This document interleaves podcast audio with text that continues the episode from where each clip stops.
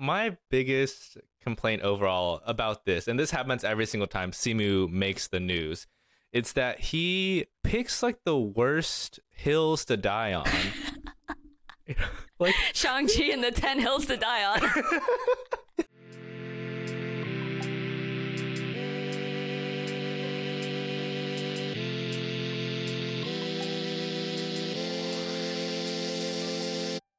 Welcome to the Politically Asian podcast. We're two Asian American comedians talk about politics and the Asian American community in hopes of getting more Asians to talk about politics. We are coming at you live from Brooklyn and Boston. My name is Gerrie Lim. My pronouns are they, them, and you can find me across the internet at Gerrieyaki. That's G E R R I E Y A K I. And my co host, Hey, my name is Aaron Yin. My pronouns are he, him, and you can find me on social media at Aaron Flarin. That's A A R O N F L A R I N. And before we start this week's episode, we're going to start off with our fortune cookie segment. So, this is where we thank anyone who donates to the pod. You can donate at buymeacoffee.com slash political Asian. What we'll do is we'll say thank you. We'll generate a fortune from you from a fortune cookie generator and then interpret it for you in a uh, politically Asian uh, style, give it a little bit of twist, you know. So this week we'd like to say thank you to Vivian. Yay! Woo, thank, thank, you, you Vivian. Vivian. All right, Vivian. So we got the generator up, and your fortune for today is spread kindness like wildfire. Perform random acts of kindness and brighten someone's day. Gerrie, uh, how are you reading this? What are you feeling? Um, let's specify that we are talking about a California wildfire. Um, we want you to be really nice, Vivian. And yeah, I mean, be so nice that you're covered on the nightly news. Or sorry, uh, be so kind, because there's a difference between kindness and niceness. Oh, okay. Yeah, nice. Interesting. Yeah. We'll, we'll talk about this. We'll come back to that one. what do you think? Yeah, I mean this um this uh, kind of has like an Instagram captiony vibe to it, but I feel like overall what it's trying to say is, you know, maybe I don't know, donate to some mutual aid.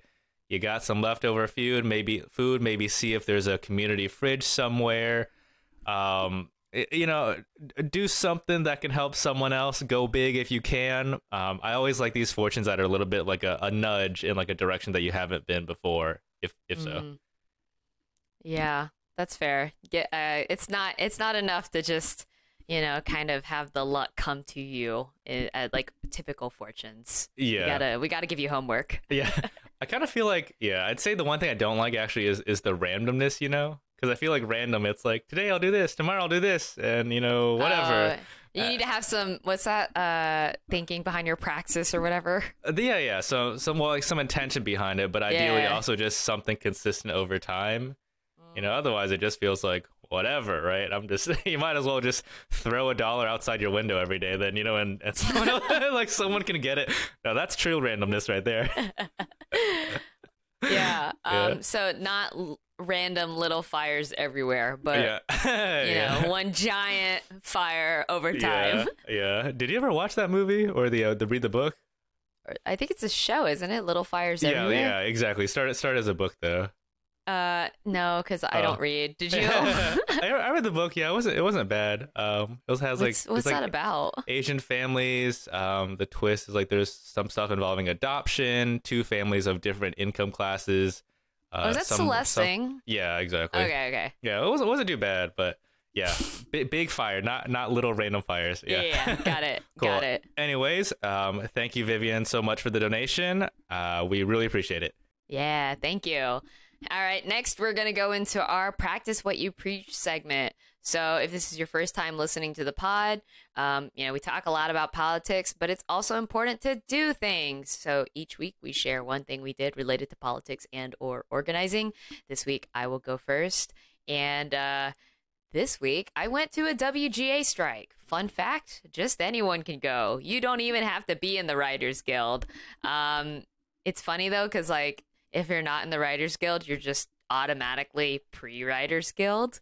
And uh, yeah, I was only there for an hour. It was definitely one of the smaller ones because um, it was one of the uh, ones for the rapid response team, which um, answers uh, picket calls very last minute. Um, so for this one, Mm. we were picketing a production set um, for Ghost. I have never seen this show. Um, I think it's on HBO or or my bad, just Max, just just Max now. Um, and uh, part of picketing it just meant like stop. We we were like blocking a road, and we were supposed to stop anyone uh, that was coming in because there is a good chance they were related to the production, and at least just like talk to them about like, hey, we're picketing this, blah blah blah. Um, but what I found was that they don't give you a primer on like the talking points or anything. You're just I feel like you're just kind of expected to know what's going on. Um, and uh, yeah, so like people would come by and they would ask like these really specific questions, and I'd be like, I just know that they don't. They just want some protections against AI. I do not know how to answer your question, and I I had to do a lot of like redirecting to like the one person who is like actually on the WGA with us. Mm. Yeah. Did that person actually introduce themselves to you? Like, did you make friends? I personally did not make friends. Um, I actually, and maybe I can't tell if this was like a me thing or like uh, everyone was just tired, but um, I feel like people would ask like, "Hey, like, what are you? You know, um, what do you do?" Like, it was very. If it reminded me of like L.A. almost, where people would ask like Mm. what I did, if like if I was Mm. in the guild, whatever, and I'd be like, "No, like." Um, I'm just here to support because like I don't even want to say like oh I'm a comedian I'm pre WGA Yeah. you know like that Yeah. um and like they would stop they would stop talking to me they would I had people who Oh. wouldn't even introduce themselves after that like uh, they would be like oh cool and then just like kind of drift away I was like all right but That's kind of annoying. Yeah yeah That actually really, seems really annoying. I mean, I'm I'm just gonna chalk it up to the end of the day small picket uh, that kind of thing when yeah you when you say small, um, you mean like five, three? Yeah, like uh, at least like the area where we were, there were probably like five to maybe seven of us. Oh, okay. Um, and then like they had to picket the other end of the street because it was a two way street. Oh, yeah. So there had to be three people over there, and then several blocks over was another picket because um like one of the studio's offices were over there, and that's like that was like the planned picket for that day. Oh, Um, so that one had the most people because they were they were like chanting and stuff. Yeah, yes. Yeah. I feel like that's a better place to start with, right? Yeah, probably. Yeah, that's okay though. I mean, I wish the people who were, you know, doing the rapid response would at least give you talking points and then certainly not treat you like nobody after they found out you weren't in the WGA. That Yeah. seems like uh, like at the MOCA picket line, whenever new people come, we always try to make an effort to really just have one-on-one combos with them the entire time while at the line cuz cuz it really it really helps out with retention. Mhm. Otherwise, people feel turned off and isolated, and they just leave after Yeah. one time. Damn. Yeah, that that's tough though, because there's so many shows shooting in different locations, right? So it's not like everyone can stay planted everywhere always. Yeah, I mean, I don't I actually don't know how they figured that out because um there there was like a secondary uh picket in New Jersey and Yeah. I was like, I bet Oh. I, f- I feel like nobody must have shown up to that. Yeah, exactly. NJ Yeah. Transit. That's still Mhm. cool that you went though. Yeah, I mean, uh, if there's one on the weekends, I'd be down to try uh, check one out. Actually. Yeah, that's what I was think that was my thinking too, but I feel like they only pick it during the work days cuz like I was like, Uh. "Oh, I'll go I'll go on the weekends." And I was like looking at their schedule cuz you can see their schedule online. They have like a spreadsheet Oh, for it. okay, okay, that's the, cool. uh, name like the location because there are like several main locations that they always pick it at mm, okay. um, and then it'll tell you the times they plan to be there for how long that kind of thing Mm. um, and it was it's literally always like 10 to 5.30 uh, 10 to 5.30 Five thirty. for third day uh, 10 to 5.30 monday through friday um Mm. because i mean they're they're writers that are out Yeah. of work so it's going to be during their working hours yeah. yeah what about you Yeah, this week, uh, so I'm I'm still in Boston, and for context, just helping out with a lot of grandparent stuff. Mm-hmm. but um, I did hop on a call with other members of Youth Against Displacement. So we were invited to do this talk at the People's Forum on May 25th. Okay. Um, with these other artist groups, as uh, this is in this magazine called La Pam's Quarterly. Maybe it's La La Fam's. It's L A P H A M's Quarterly. And, Okay. and they're a magazine, and they're just trying to talk about, um, you know, the artist, uh, I guess, collective Godzilla, um, talk about the past and present of AAPI artists and activists, that type of thing. So we were kind of just prepping for how to, you know, like what we wanted to say. Like I'm not going to this one, but it's it's two people Mhm. instead who are now going. Originally, I thought I was going to go until this happened, um, but we were just kind of preparing because I feel like for these types of panels, they're they're very academic oh. and, and sometimes the questions that that might be asked kind of reflect that like even in the Mhm. description they're like well, well how can asians organize collectively without being seen as a monolith and on the surface What that does that question mean? yeah that's what i'm like on the surface that question sounds very smart but then when you think about it it's like w- what does it mean and and you know and so it's like i think we're anticipating that kind of question and the Mm. art world, you know, I think that that's why we're kind of really trying to prepare for this and keep the answers short, simple, and you know, focus on you know direct action, picketing over time, organizing with a broader strategy against displacement, not just focusing on art. Um, but yeah, that's why it requires preparation. It's like it's it's just like a different field. Yeah, that's interesting. That question sounds like it was generated by an AI. yeah, ChatGPT. Uh, I mean, the, the the my issue. I mean, I don't know if it's going to be asked, but it was just in the description. But the issue is that it's it's a non-issue, right? Like if you actually organize in real life, no one's like, "Hey, that Asian organizer looks like this Asian organizer. I can't tell them apart. They're all the same." No one has that reaction, right? So that's why the the worry about being seen as monolithic and organizing is is not an issue. In fact, it's even the goal, right? Like we need to be united for a common demand against someone in power and have very concrete, you know, things that we're asking for as concessions. So it's it's the goal for that to happen. No one's like, oh, I can't tell Asians apart. It doesn't apply to organizing like that. So uh, that's why I feel like the question feels a little bit uh, out of touch from organizing based on the initial glance. And that's why we need prep because it's like I don't I don't know what's happening. It seems very academic and out of touch a little bit. yeah. No, no, no. I would say that's full bit out of touch. Like Yeah. that's not. I feel like that completely misses the point about like you know the roots of a- the Asian American label. I know now I'm sounding super academic myself, but like yeah. I mean, like when you know when you look back at the history, like wasn't it like the Chinese, Japanese, and Filipino Indians like on the West Coast who were like, we need to figure out a, a label to like, you know, that would bring us all together. I know Yeah. Asian American, right? yeah, and like, exactly. I think it would be really empowering to see like you know people who are very visibly quote not East Asian, you know, at the like say MOCA picket line. Like I think Yeah. that'd be great. Yeah. Um, which we do know. have. Yeah, we got a lot of white people, some black people, and uh, I think that's yeah, it's mainly Asian white. Black. Yeah, but we're just kind of prepping for that because it is a unique thing. But that's that's all I did this past week. okay, I mean that's still so, but you guys are still gonna go through. with, yeah, like, we're still actually- gonna go. I think it's Okay. I, I kind of push for this because I think it's actually really important to go and kind of bring a different perspective to you know this this group. You know, I, I think it's Yeah, actually yeah, really yeah. important. So, uh, you know, to challenge them but not be like mean or antagonistic about it, but Yeah. just to kind of encourage them like you know this is this is not where the thinking should end in fact this is how we think about it and and so Mm. forth like we're not trying to create you know beef where there is none Yeah, I would argue that's like the probably the most uh the thing that actually takes the most emotional energy is like not even like a step above just being antagonistic and fighting is like being uh empathetic and Yeah. like yeah. yeah Mm. But yeah, we'll uh, keep you updated. Again, it's May 25th, 7 p.m. at the People's Forum. hmm Uh, Anyone can go? yeah, anyone can go. Sorry, it's actually 7:30. Um, but yeah, just just go People's Forum, 7:30, May 25th. It's in the uh the 37th Street location, like the Midtownish area. Yeah. Okay. Yeah. Cool. Okay.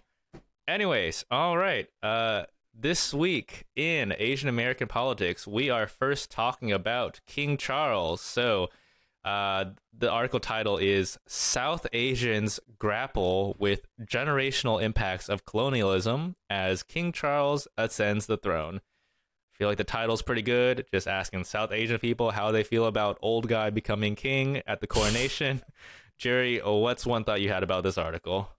Well, I don't see the hype about royalty. Yeah. Um, I I've said this before. I pride myself on not knowing anything about them.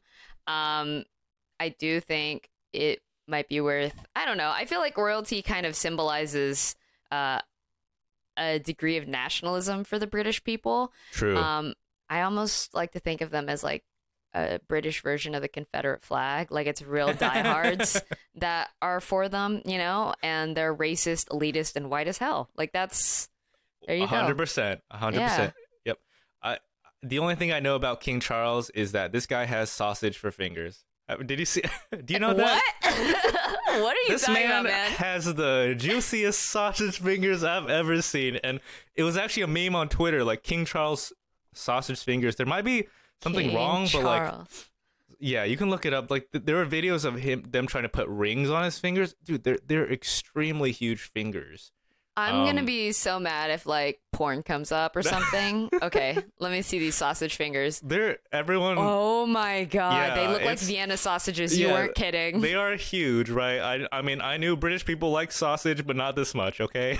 I mean, like the dude literally has. What if he has? A, maybe he has a disease? Like yes, that is true. That is very true. maybe like that's eh, eh, maybe he doesn't have like what's that like um like his lymph nodes or swell. I don't know. it's Uh, they they look yeah, very. it might be has no something wrong. Yes, that is true. Yeah, Or I, it's like all knuckle. yeah, I.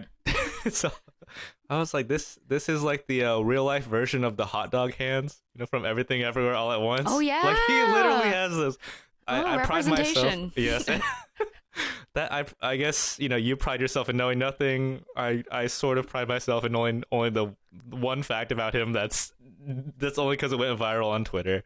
Uh, yeah, I don't get the hype either. I mean, also every South Asian in the article was like, either this is traumatic because you know my grandparents lived through this, or like I partially lived through this and I don't like it. And then younger people are like, I don't get the hype at all.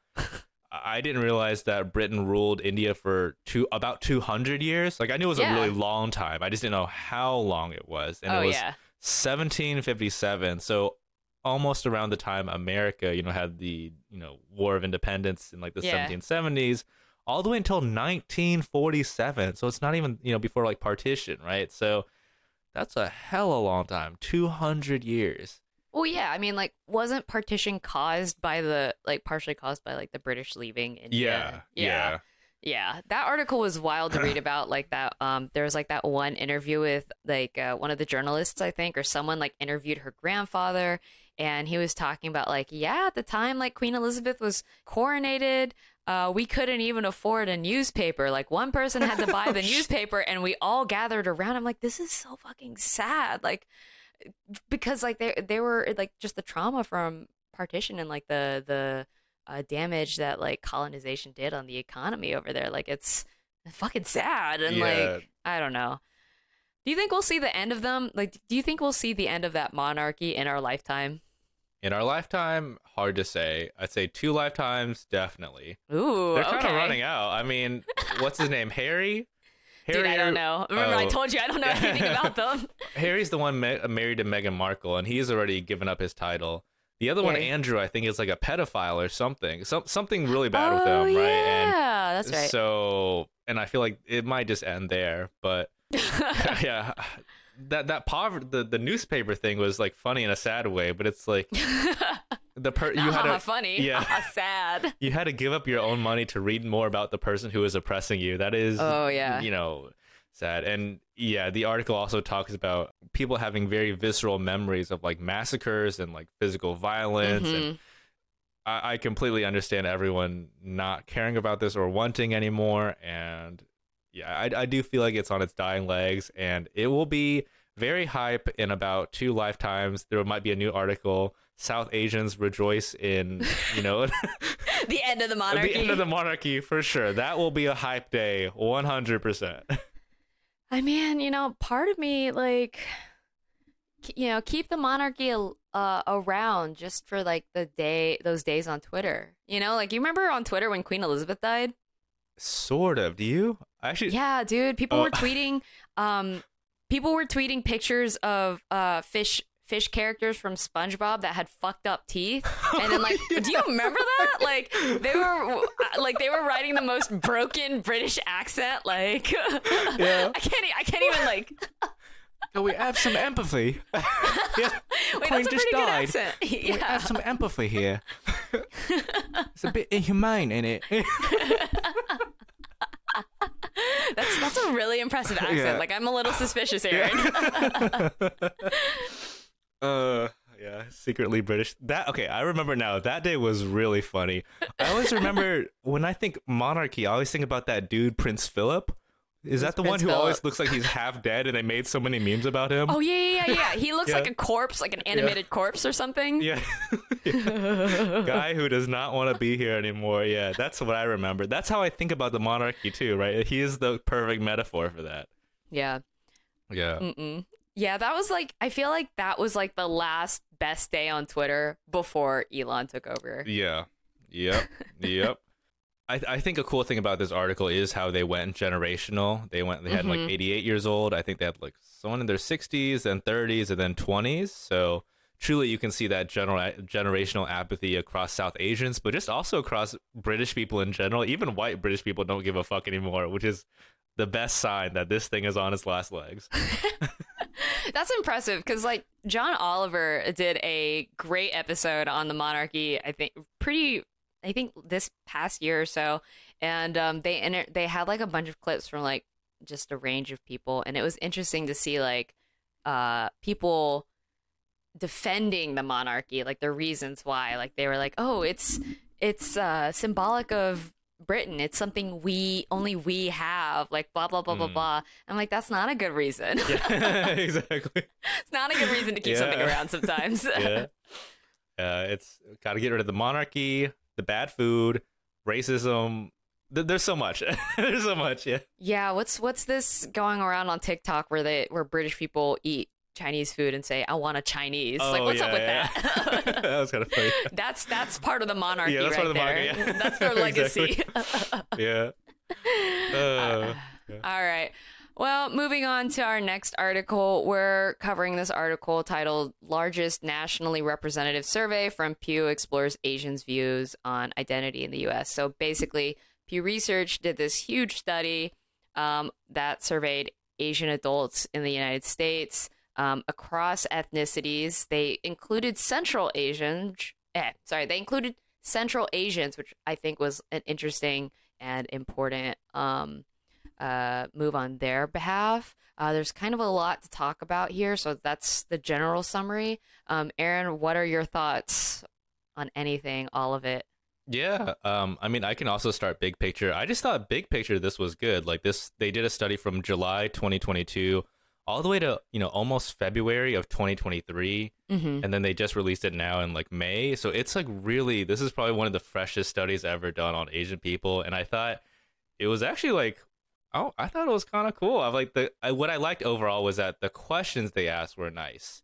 You know, it's like um one one first one was like, do you identify using ethnicity such as Chinese, or do you use American, or do you just use Asian, right? And Mhm. you know, so one finding was that most people just use ethnicity now, which is cool. They're very um you know specific about things because I think about those previous, you know, research articles we talked about. There was that one New York Times one which had profiles of like twelve different Asian Oh, those Americans. people, yeah. Yeah, and I was like, this is the dumbest thing I've ever read because of the questions. Like the questions were so bad. It was like, describe affirmative action in one word, and of course Right. people are going to be like, good, affirmative action, good, bad, angry, sad. You know, it's like it's useless as a as a survey and question Mhm. for understanding mentality. But this, they went hard with the numbers, the surveys, the specificity. I was like, this.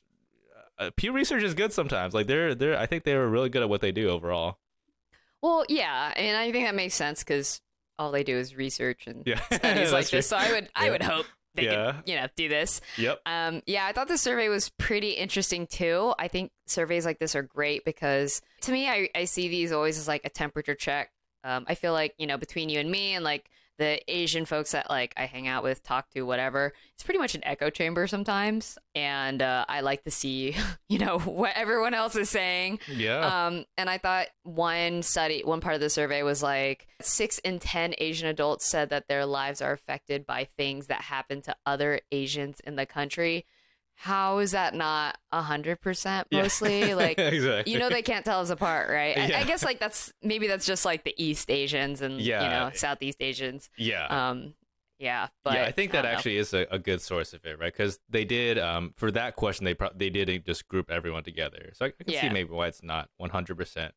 Yeah, but I, there were great que- big questions and small questions. Small stuff is like, oh, yeah, most. Uh, I was like, oh, most Asian people have all or mostly Asian friends. Uh, foreign born more than uh, U.S. born is more like forty percent. Foreign born's close to sixty percent. That Small stuff like that. I, I I think the use of you know ethnicity first is a is a huge step forward. You know, all those articles talking about Asians not being a monolith have you know finally paid off.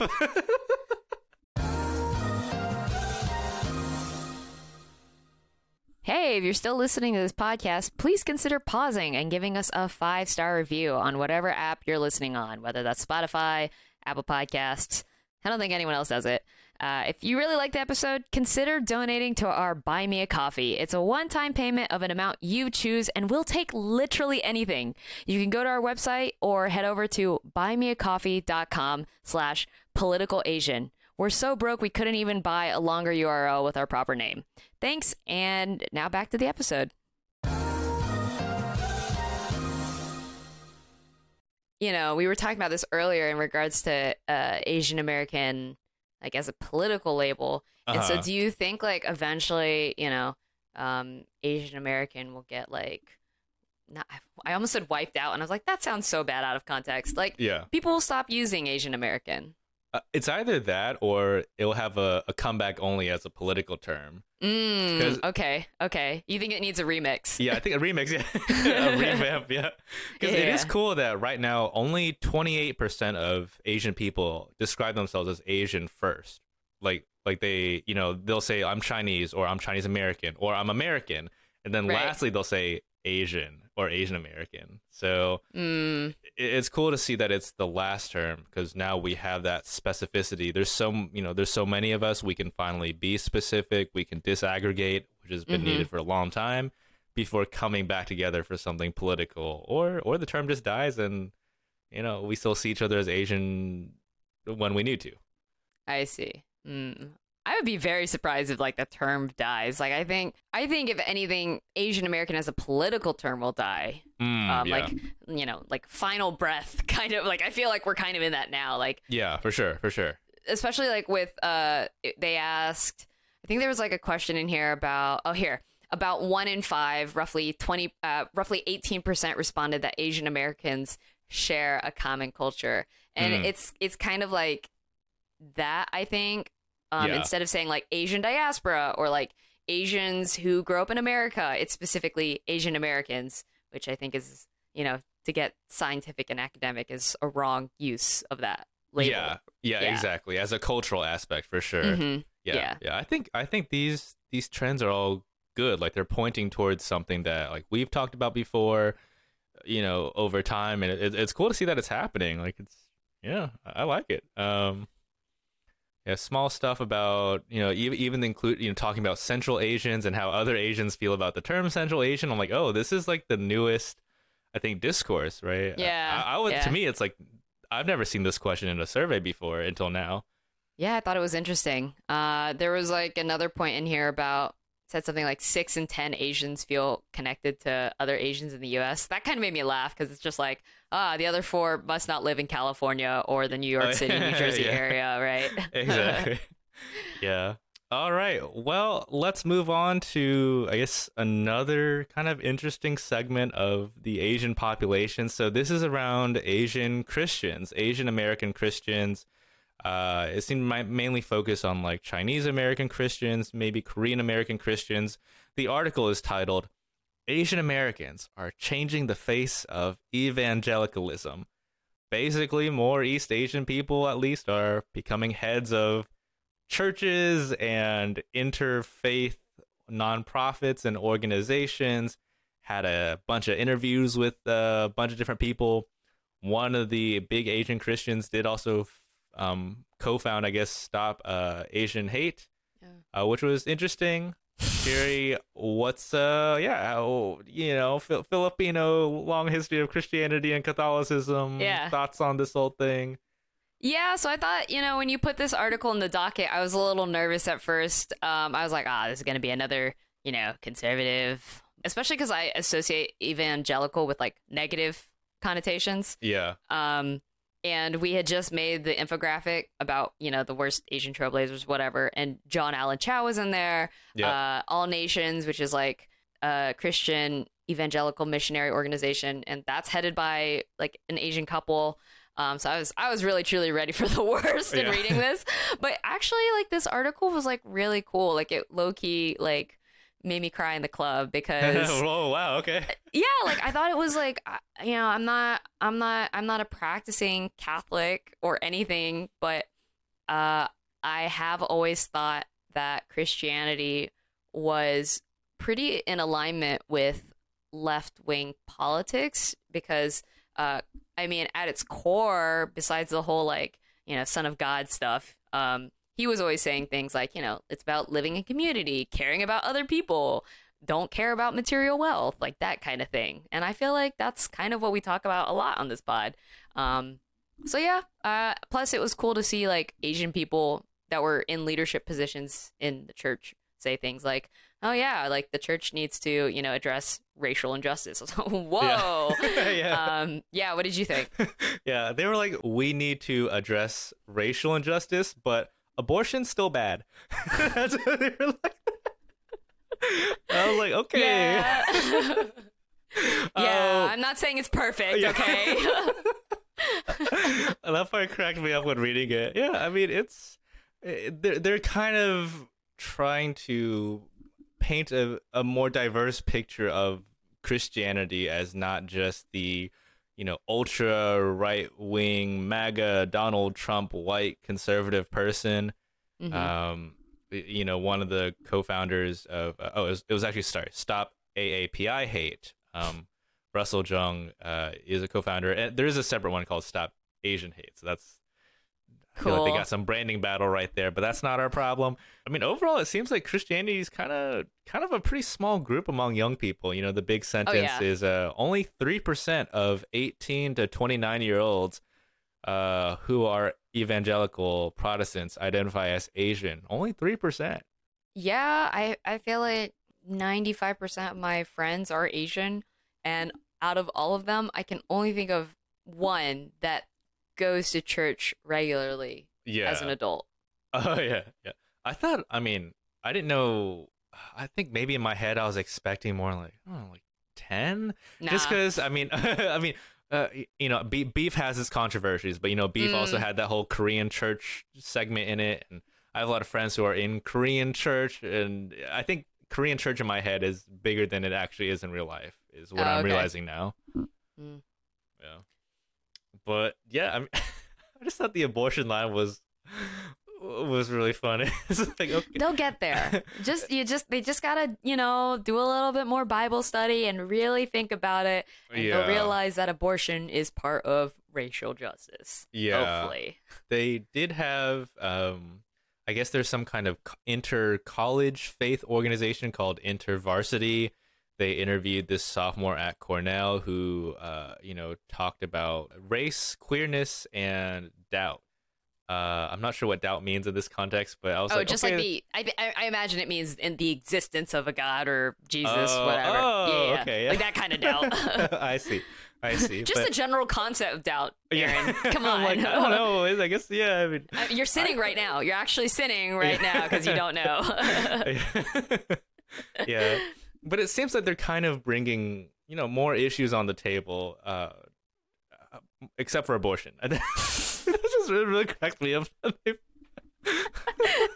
I feel like I feel like at this point, like they kind of have to, right? Like there's this, Yeah. a point in this article that was like, oh, I, uh, it was like the professor, I think, at Emory, or maybe a student, uh, Yeah. Helen Jin Kim, uh-huh. um, had this quote or just this belief that uh, more progressive members leaving the community and forming their own Christian movements. And I Mm. just feel like it, it just kind of calls for that.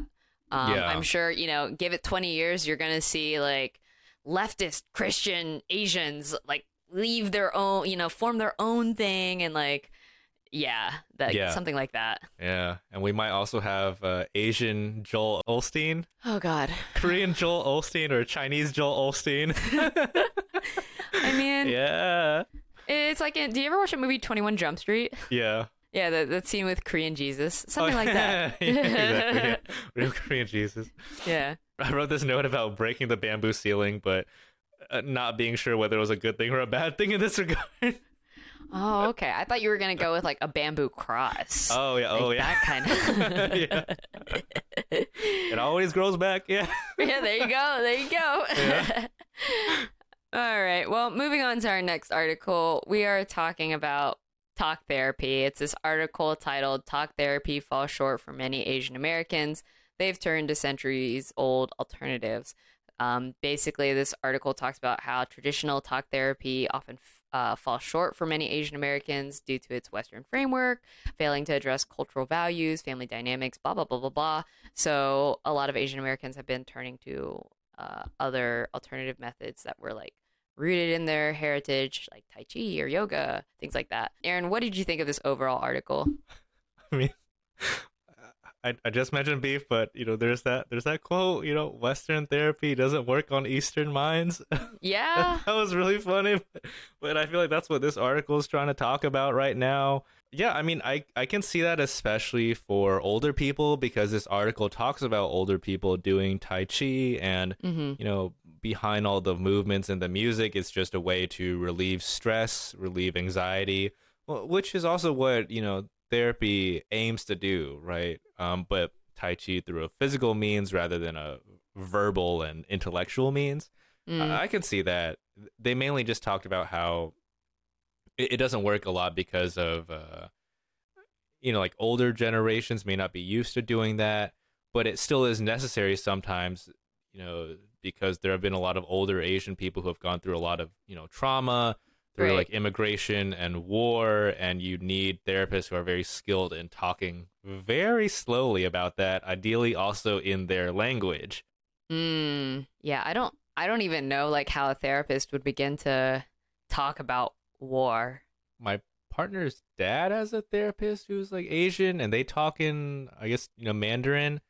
I think it's rare but can happen. I mean, like the the multilingual thing, but like I, I just don't. I'm thinking about like how I, me and my therapist are, and then like just like yeah, let's. So today we're gonna talk about you know I'd like to talk about war, the trauma I experienced. Like how would Yeah, I, I know. I how would. Richard even begin to you know approach that? I think it would it would start if I had to write like a script about how this would go. Uh, it, you know, I feel like most war talks always go like, you know, so where were you in. stationed? Like, yeah, fade in. Like, so so where were you stationed at? Oh, you did this. Well, I did this. Oh, how many years? What thing? And then that's what eases it into an actual talk about I the see. experience. yeah. yeah, that's that's realistically how I would imagine it would happen instead of like the very upfront like, well, tell me, how are you traumatized? You know, like like that kind of thing just is is a turnoff, and I think is what this article is sort of hinting at. Yeah. Yeah. I mean, this article, you know, talks about just the general need for more Asian therapists. And um, I agree. Like, I think more Asians should become therapists because they make a lot of money. Yeah, Like, I had a queer Asian therapist who didn't take insurance, and I only got to see him for like a couple sessions because of school.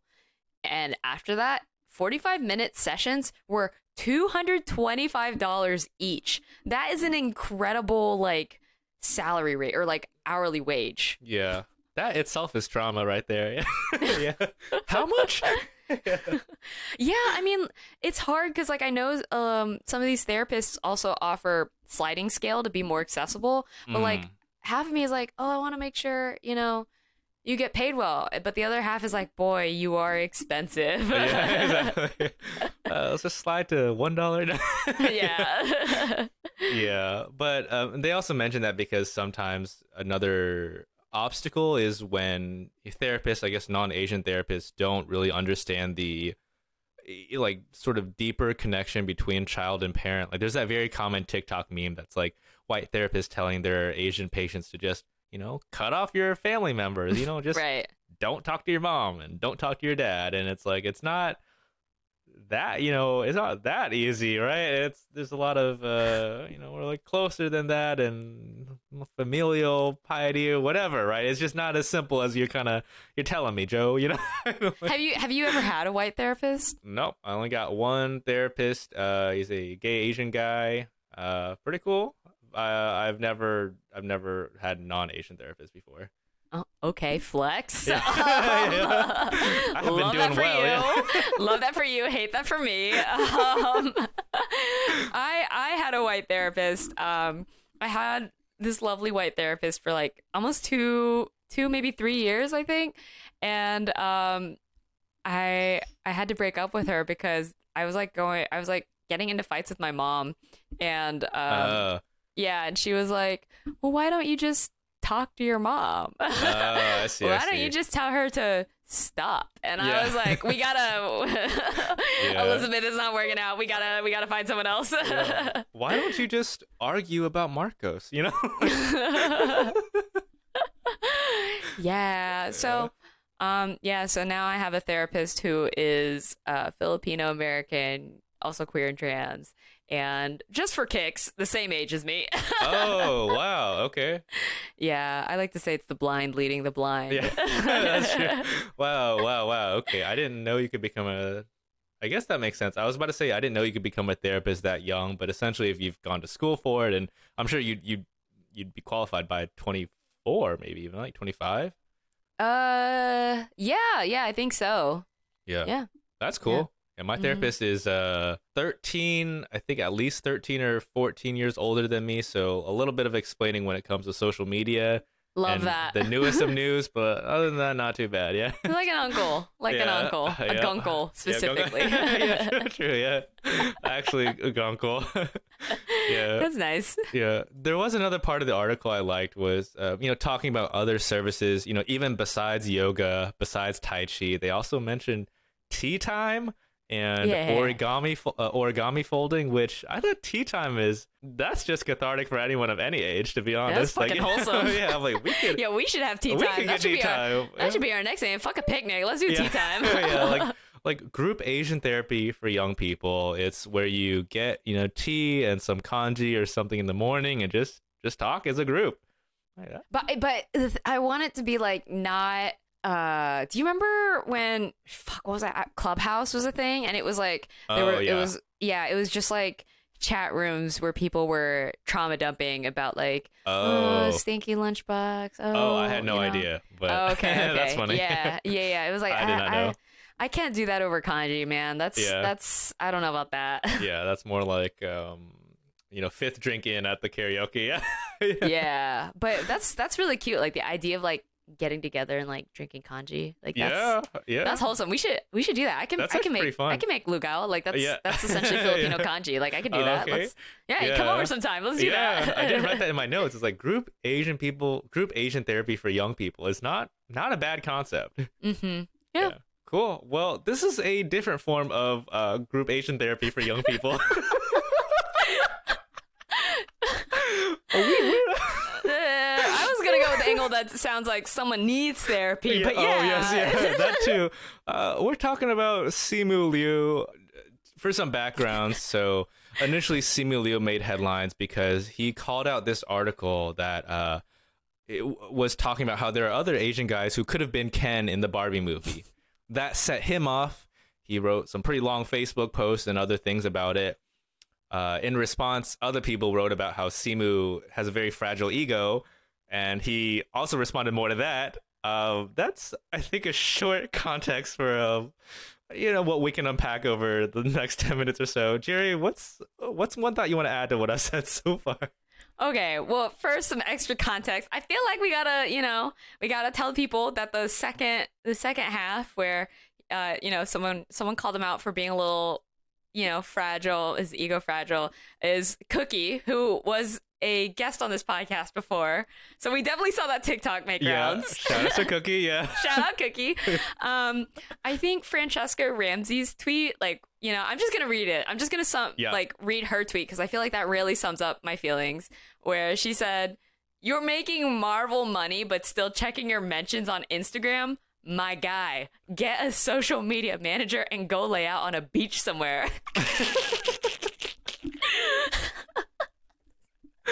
Yep. oh man. Um, yeah. Yeah. my biggest complaint overall about this, and this happens every single time Simu makes the news, it's that he picks like the worst hills to die on. like, Shang-Chi and the Ten Hills to Die on. like he's loudest about the things that don't matter that much, right? I'm like, uh, you know, if if I had to respond to this in two words, it's always Mark Wahlberg. Okay, like oh yeah, yeah. yeah. he had i think out of all the things that he complains about i feel like you know he had such a, a bad stance on that you know being really you know like deleting every single tweet that called mark Wahlberg out because he's working on a movie with him like even like the worst mr asian guy all the way to the most leftist person ever anyone can agree that like overall what Simu did in that case was not respectable, kind of like pandering. So he's very silent about that, but very, very loud about someone saying, "Oh, hey, these other guys could have also been Ken. We don't have to go with Simu." Yeah, such a weird, strange hill to die on. Um, and like, even if you did like get upset about that, like, why, why? I don't know. Why air it out? Like, my, do you have friends? Like, are you okay? yeah, you know, like when I think about Asian guy celebrities who are doing it right, I I'd probably say you know Henry Golding is kind of up there. The guy Mm. minds his own business, but when he comes in and make a statement, it's fire, right? Like the only statement he made was against Andrew Yang when Andrew Yang had that worst take on Israel Palestine. Oh yeah, yeah, yeah. yeah. Wait, wait. Oh shit, where'd it go? I have it. I have that tweet framed. Yeah, exactly. and so uh, you want to read it? Yeah, so for people people who weren't there on the internet that day, um, I feel like this was a very uh, good equivalent. Yeah. Andrew Yang tweeted on May 10th, so a little bit over, um, you know, three years ago now. I'm standing with the people of Israel who are coming under bombardment attacks and condemn the Hamas terrorists. The people of New York City will always stand with our brothers and sisters in Israel who face down terrorism and persevere. Henry Golding at 11:41 a.m. May 11th, 2021. you are an actual twat. and then like in the screenshot, this screenshot specifically, his profile picture is him promoting uh, Snake Eyes. Oh, nice, nice. Uh, that that movie wasn't too bad, by the way. Yeah, oh, okay, I'll put it on I my watched watch list. Yeah, it wasn't too bad, but yeah, I you know I feel like he, because I feel like if you don't know anything about Israel Palestine, you're like yeah yeah Israel yeah yeah yeah, but I feel like. If, even if you read a little bit into it, it's like okay, like Henry got it right, man. like, this this is the kind of guy who knows how to do celebrity right. Doesn't really care about anything else. Might say one sentence about a key political issue and have you know actually like a, a good opinion on it. Versus like whatever the hell Simu was doing, like dying on the wrong fucking hills. yeah. It's that, and then I think you know there's there's still the whole thing about the the Reddit situation, which he also just has been really shying away from. Right, I feel like he's shying away from the stuff that really matters and amplifying the stuff that is like who cares, right? Like the whole Reddit thing with yeah. The, For for context, for, uh, for people who don't know like what's what's going on is like uh, in Cookie's TikTok, she pointed out that like um, I think said something that like he's homophobic and racist or an incel. I think that's yeah, Yeah. homophobic Yeah, and an incel, and that's coming from um, it's referring to a Reddit thread or some Reddit posts he made um, pre-fame, or maybe even when he was on Kim's Convenience, where he basically compared gay people to pedophiles. Um, and he's never, I feel like he's never really gone, never said anything in support of queer people or Yeah. anything, you know, like he's never said, he's never said anything that like obviously has shown growth. Yeah. All he said is people change. That was a long time ago. But like if people have changed, couldn't you have like you know, said something you don't even have to refer to it. You could just be, be like gay people good. Yeah. You know? Simu, this is a, this is another two word situation, right? You either say "I'm sorry" or uh, "gay rights," right?